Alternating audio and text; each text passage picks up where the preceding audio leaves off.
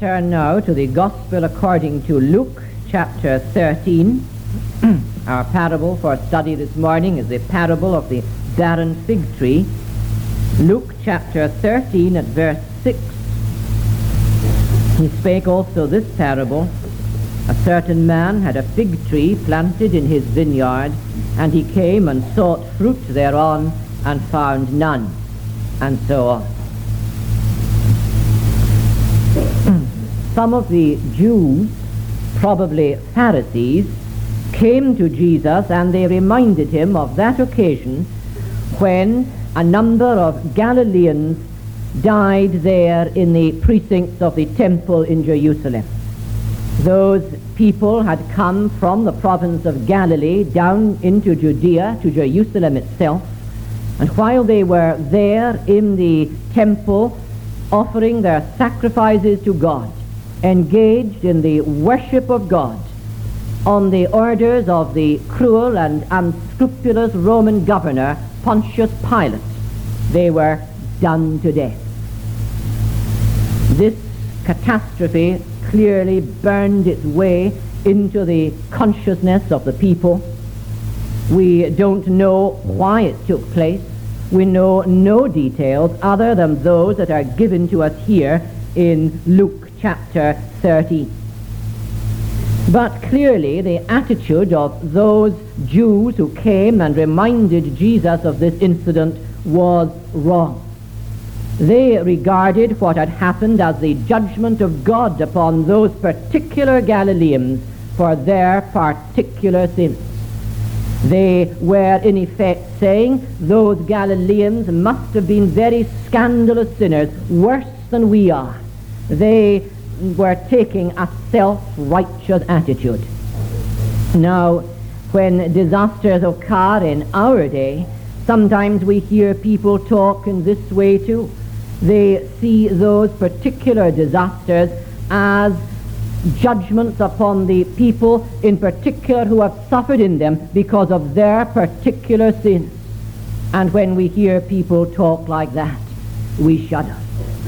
Of course, all uh, disasters are linked with sin in general. All the miseries of this life stem from sin.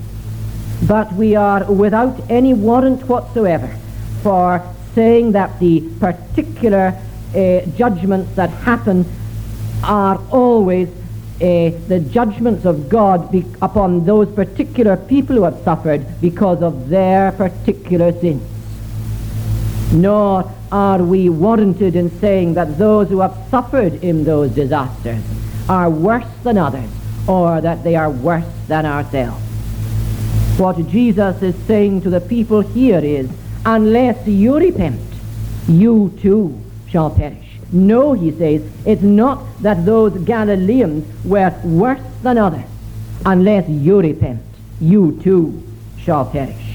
And so it was, he says, with regard to those 18 who died when the tower of Siloam fell upon them. Unless you repent, you too shall perish. The lesson that Jesus is teaching then is this. Repent. Instead of harshly judging others, repent yourself. He then goes on to enforce the lesson by telling the parable of the barren fig tree. Now, if the lesson that Jesus had been teaching before that was that we must repent, and that is the lesson he was teaching, the lesson being taught in the parable is this repent now. Repent without delay. In trying to discover then the lessons to learn from this parable, I want to consider it under three heads. And the first of them is this privilege. Privilege. We read that this man went and he planted a fig tree in his vineyard. It was common for men who owned vineyards to plant a fig tree in the family vineyard. They would find an unused piece of ground and there they would plant the tree hoping uh, that in due time it would yield a plentiful supply of fruit for themselves and for their families throughout the fig bearing season. Now, a vineyard usually occupied a very favored spot. It was generally placed on a south-facing aspect, in a place where there would be much sun. The soil of the vineyard was rich soil. The vineyard was always very carefully tended. Its fences were always kept in good repair. The fact that the tree was planted in the man's family vineyard meant that it was a tree that would receive very special attention. In this tree, the owner of the vineyard and his vine dresser, the man who worked there in the vineyard for him, uh, in this tree, they took a very special interest. They bestowed much care and attention upon it. The tree, since it was planted in a family vineyard, was a privileged tree. We are meant to see in this the immediate application to the Jewish nation. The Jewish people were a people specially favored by God, favored in a way that other nations had not been favored. It was to the Jewish nation that God gave his law, the law of Moses. It was to the Jewish people that the oracles of God were committed. They received the whole sacrificial system. It was to them that the revelation of God's word was given to the Jews, to the Jewish nation, God made himself known in a way he did not make himself known to other people. Favors were bestowed upon Israel that were never bestowed upon Egypt or upon Babylon or upon Greece or upon Rome. Isn't it reasonable, therefore, that God should look for fruit from the Jewish nation, from Israel? But we must apply the parable to individuals today too. Is it not the case that I am speaking to many of you here this morning, and you have been privileged far more than the great majority around you have been privileged? Far more than the great majority of your fellows in the world have been privileged. You've been brought up, haven't you, in a land of gospel liberty there are many countries in the world today where people cannot gather as we gathered here this morning in church for the worship of God. Countries where if people take an interest in the gospel and go to hear it preached, they're in danger of being persecuted, even of being thrown into prison. That from your earliest days you've lived in a land of gospel liberty. We gather here this morning in perfect freedom, none daring to make us afraid. You've lived all your days in a land where the gospel has been fully and freely preached. You've had all your life free access to the preaching of the gospel of the Lord Jesus Christ. In that you've been greatly privileged. Have you made use of that privilege? And then, too, you have the Bible. There are countless millions still who do not have the Bible, but you've had it all your days in your own language.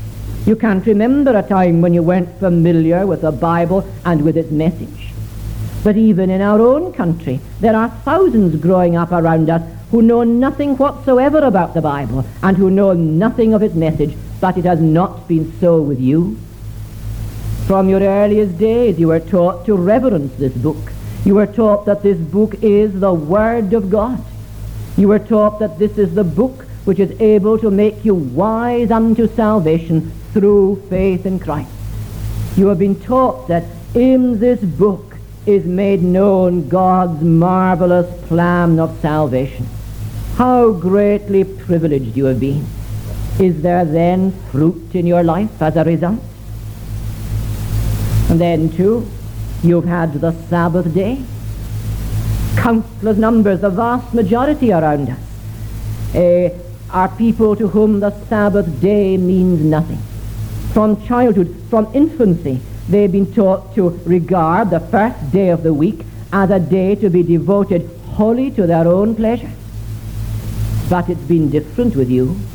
You were taught from early life that this day, the first day of the week, is a day holy to God a day different from other days. And in that you've been greatly privileged.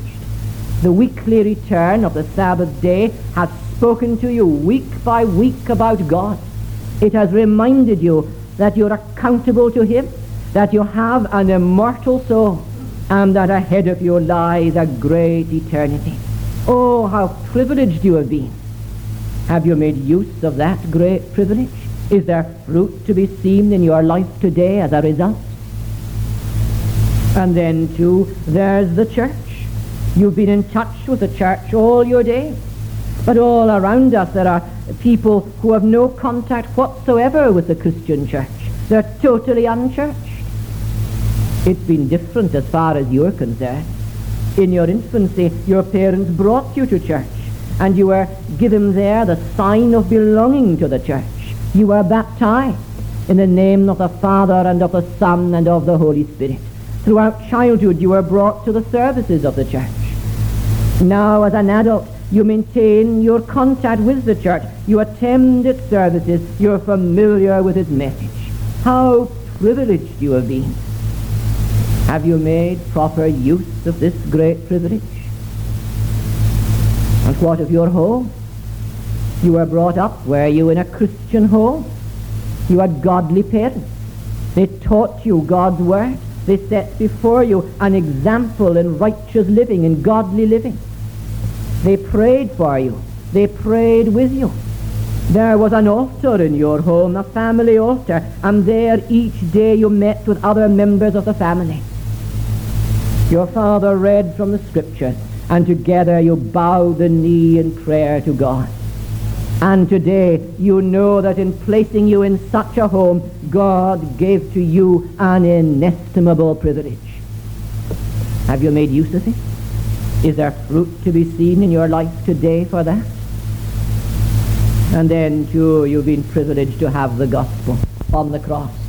You know that when he died there, he died paying sin's penalty, opening up for sinners a way back to God. You know that when he died there, he was giving his life a ransom for many.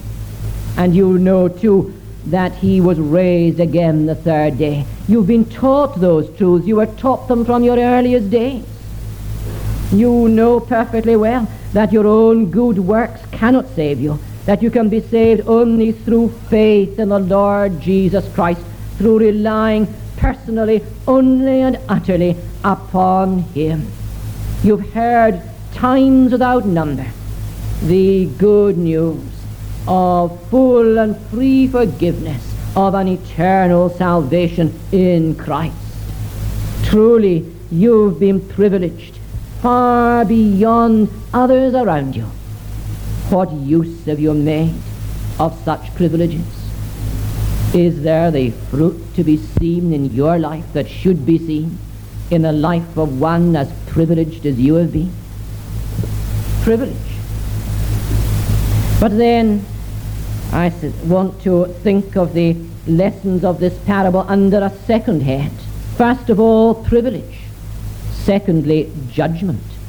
Judgment. The parable speaks of judgment too.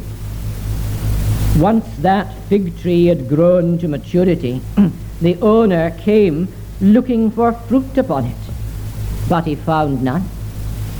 The fig tree had been placed in a most favorable position it had been tended with the utmost care, and it was surely very reasonable that when it reached its maturity, the owner should expect a plentiful crop from it. But when he came, he found no figs there, only leaves, no fruit. Nobody can say that this vineyard owner was an impatient man. He accepted the fact that there was no fruit there and he came back again the next year. Perhaps it will yield a plentiful crop in a year's time. And so it was that for three years after the tree had reached its maturity and should be bearing figs, the owner went looking for fruit, and on each occasion he found none. Do you wonder then? Do you wonder that he should give the instruction, cut it down? Isn't it altogether reasonable that he should give such an instruction. Cut it down. And my unconverted friend, Isn't it reasonable? Isn't it altogether reasonable this morning that there should be fruit in you? God made you for himself. God it is who created you. He made you for his own glory. Man's chief end is to glorify God. He it is who has given you all those privileges of which I've been speaking. Lavishly he has showered upon you, bestowed upon you, privilege after privilege after privilege. Surely, surely you'll recognize, my friend, that having come to years of maturity yourself, it's right that he should look for and expect fruit from you. What is the fruit that should reasonably be expected in one as privileged as you have been? What of the fruit of repentance? Repentance unto life. You've been taught from your earliest days, as I've been taught, that you're a sinner. You know that you're a sinner by nature and a sinner by practice. You've been taught that, and you have the evidence before your eyes that uh, you have a corrupt, sinful nature. Each one of us has the evidence before his eyes that he is corrupt and sinful. And you know, you've been taught that sin brings upon one the wrath of God. The soul that sinneth, it shall die. You know that you need to repent. You've been taught that you need to repent. You've been taught what repentance is. You've been taught that it involves being sorry for sin, that it involves grief of sin and hatred of sin. You know that it means that you must come and confess your sins before God and beg for His forgiveness. You know that it involves forsaking sin, turning away from sin, turning into turning in another direction, making an about turn, facing in another direction and moving in that opposite direction. You know what repentance is. But my friend, have you repented? Does God come and find in you this morning the fruit of repentance? Repentance unto life. And then, too, there's the fruit of faith in the Lord Jesus Christ. Surely it's reasonable to expect that such fruit should be found in you. As a young man, Martin Luther was tremendously concerned about how he could get into a right relationship with God. He made most strenuous efforts. He, you see, had not been taught the gospel message. He thought that by all his monkish exercises, by ascetic living, by all his penances, by punishing his body, and by such means as these, he could get right with God. You see, he hadn't been taught that a sinner is justified solely through faith in the Lord Jesus Christ. He hadn't been taught then the doctrine of justification by faith. He hadn't, he only discovered after years of diligent searching, of study of the scriptures, that the just shall live by faith. But you've been taught that great truth from your earliest days.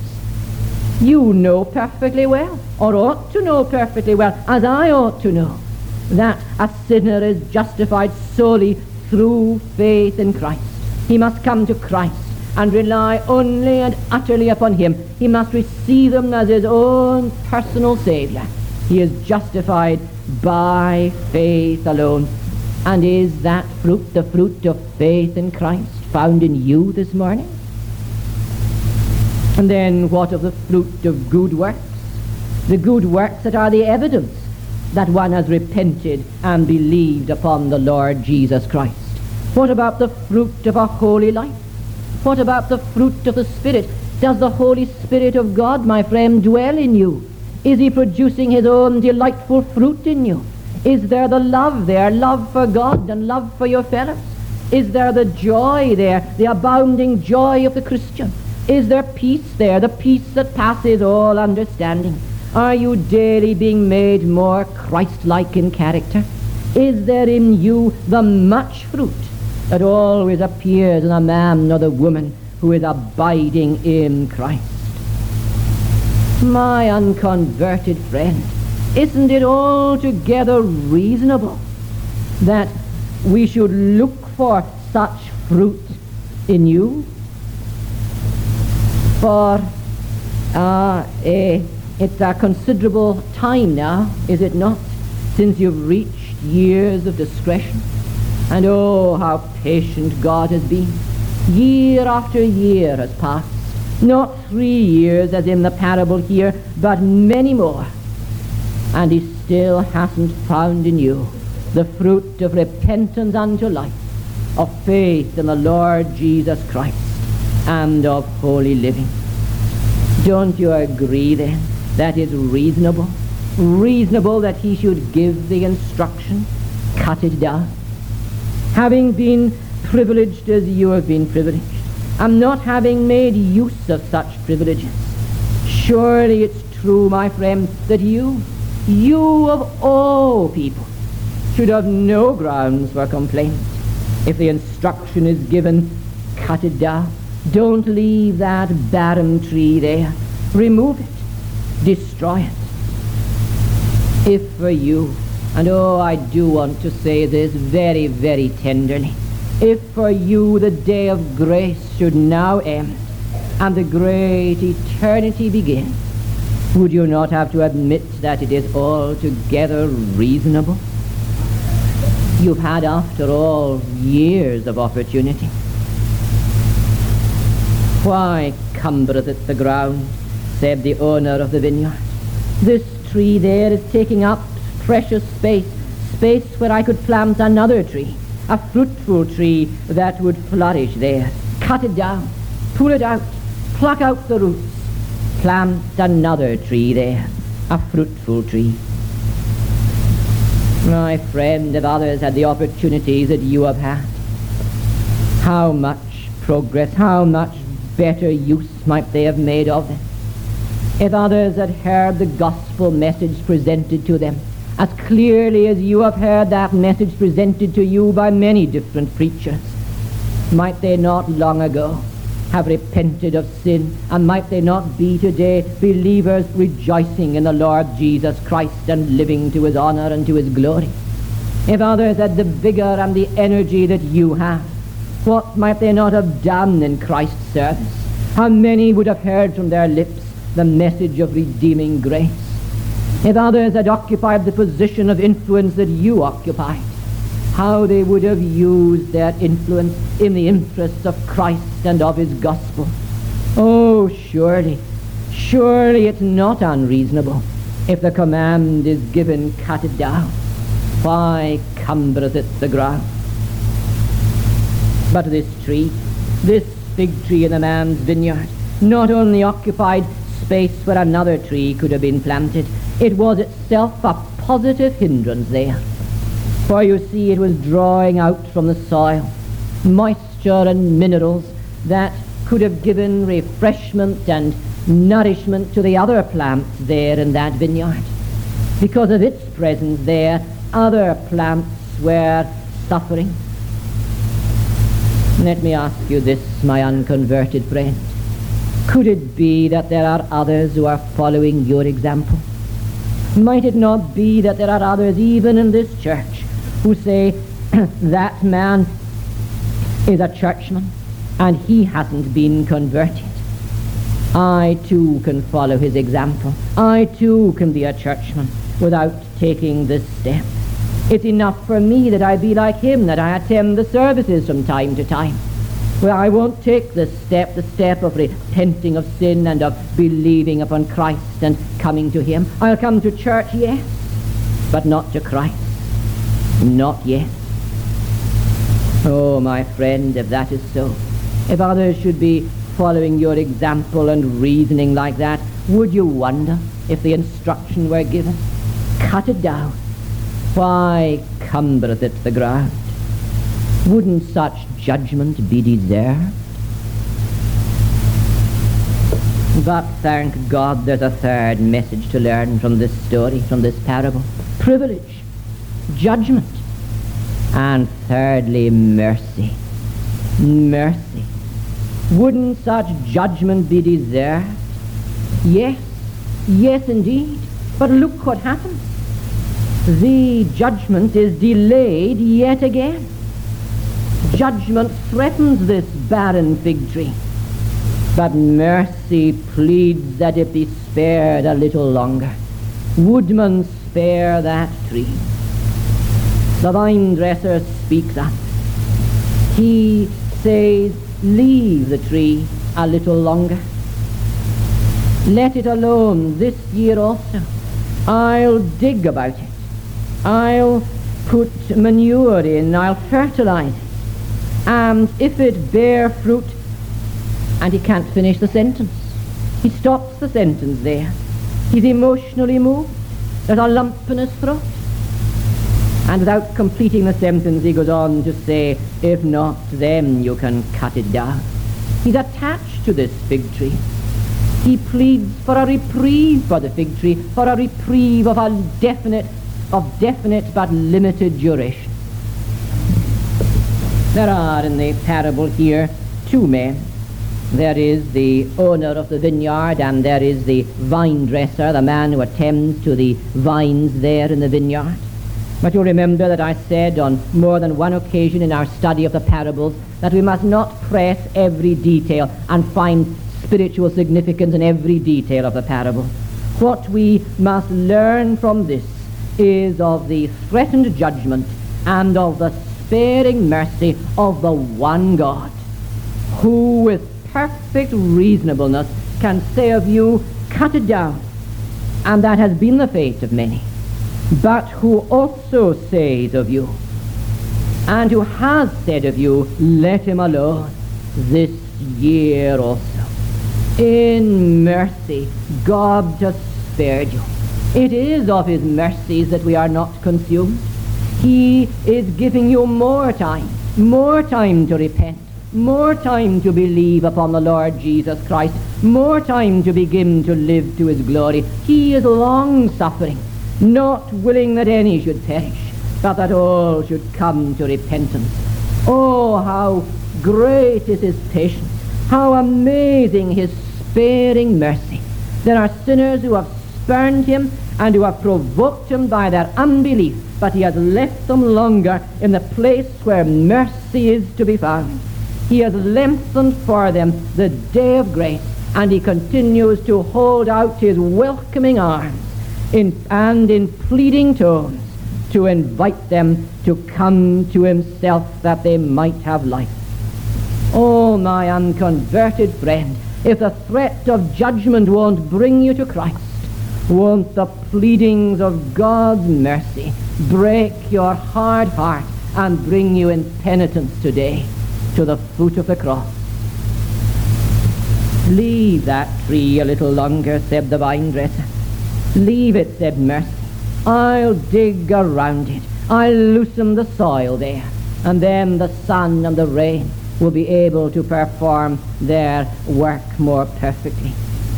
And hasn't the Lord dug around you?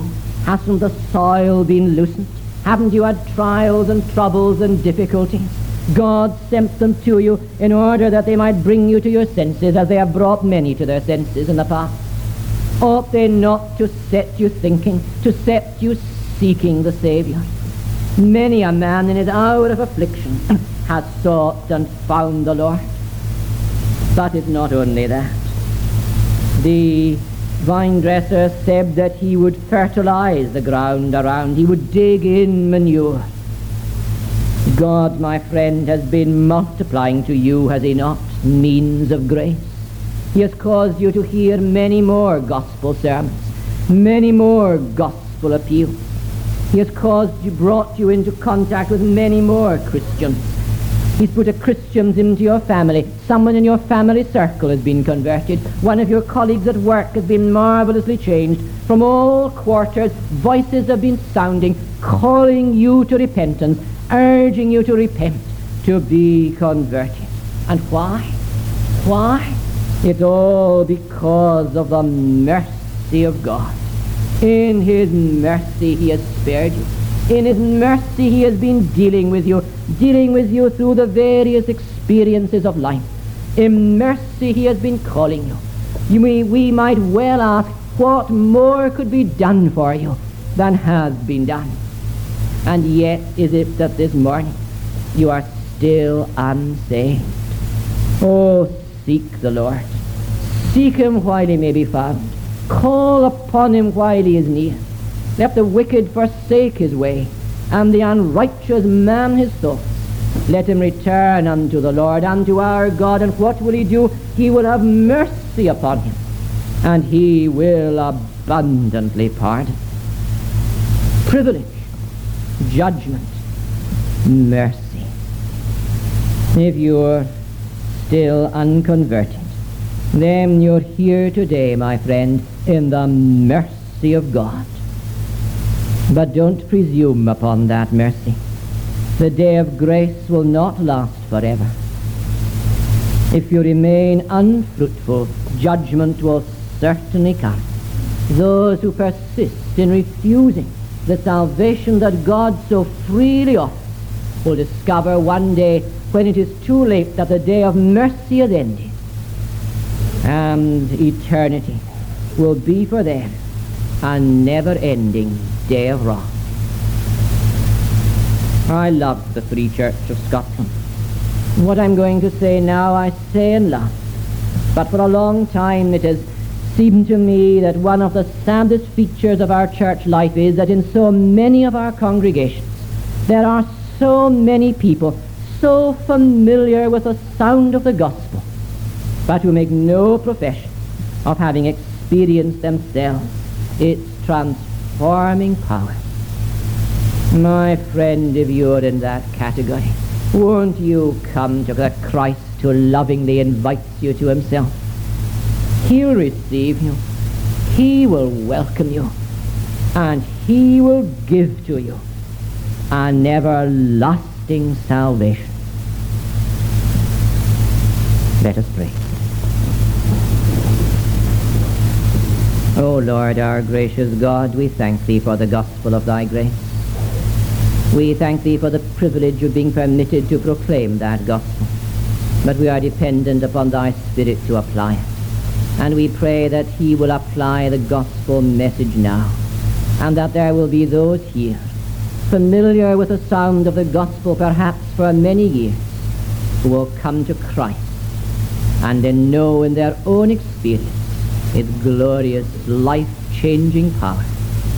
Do this, Lord, we pray thee, for thy glory's sake. In Jesus' name we ask. Amen.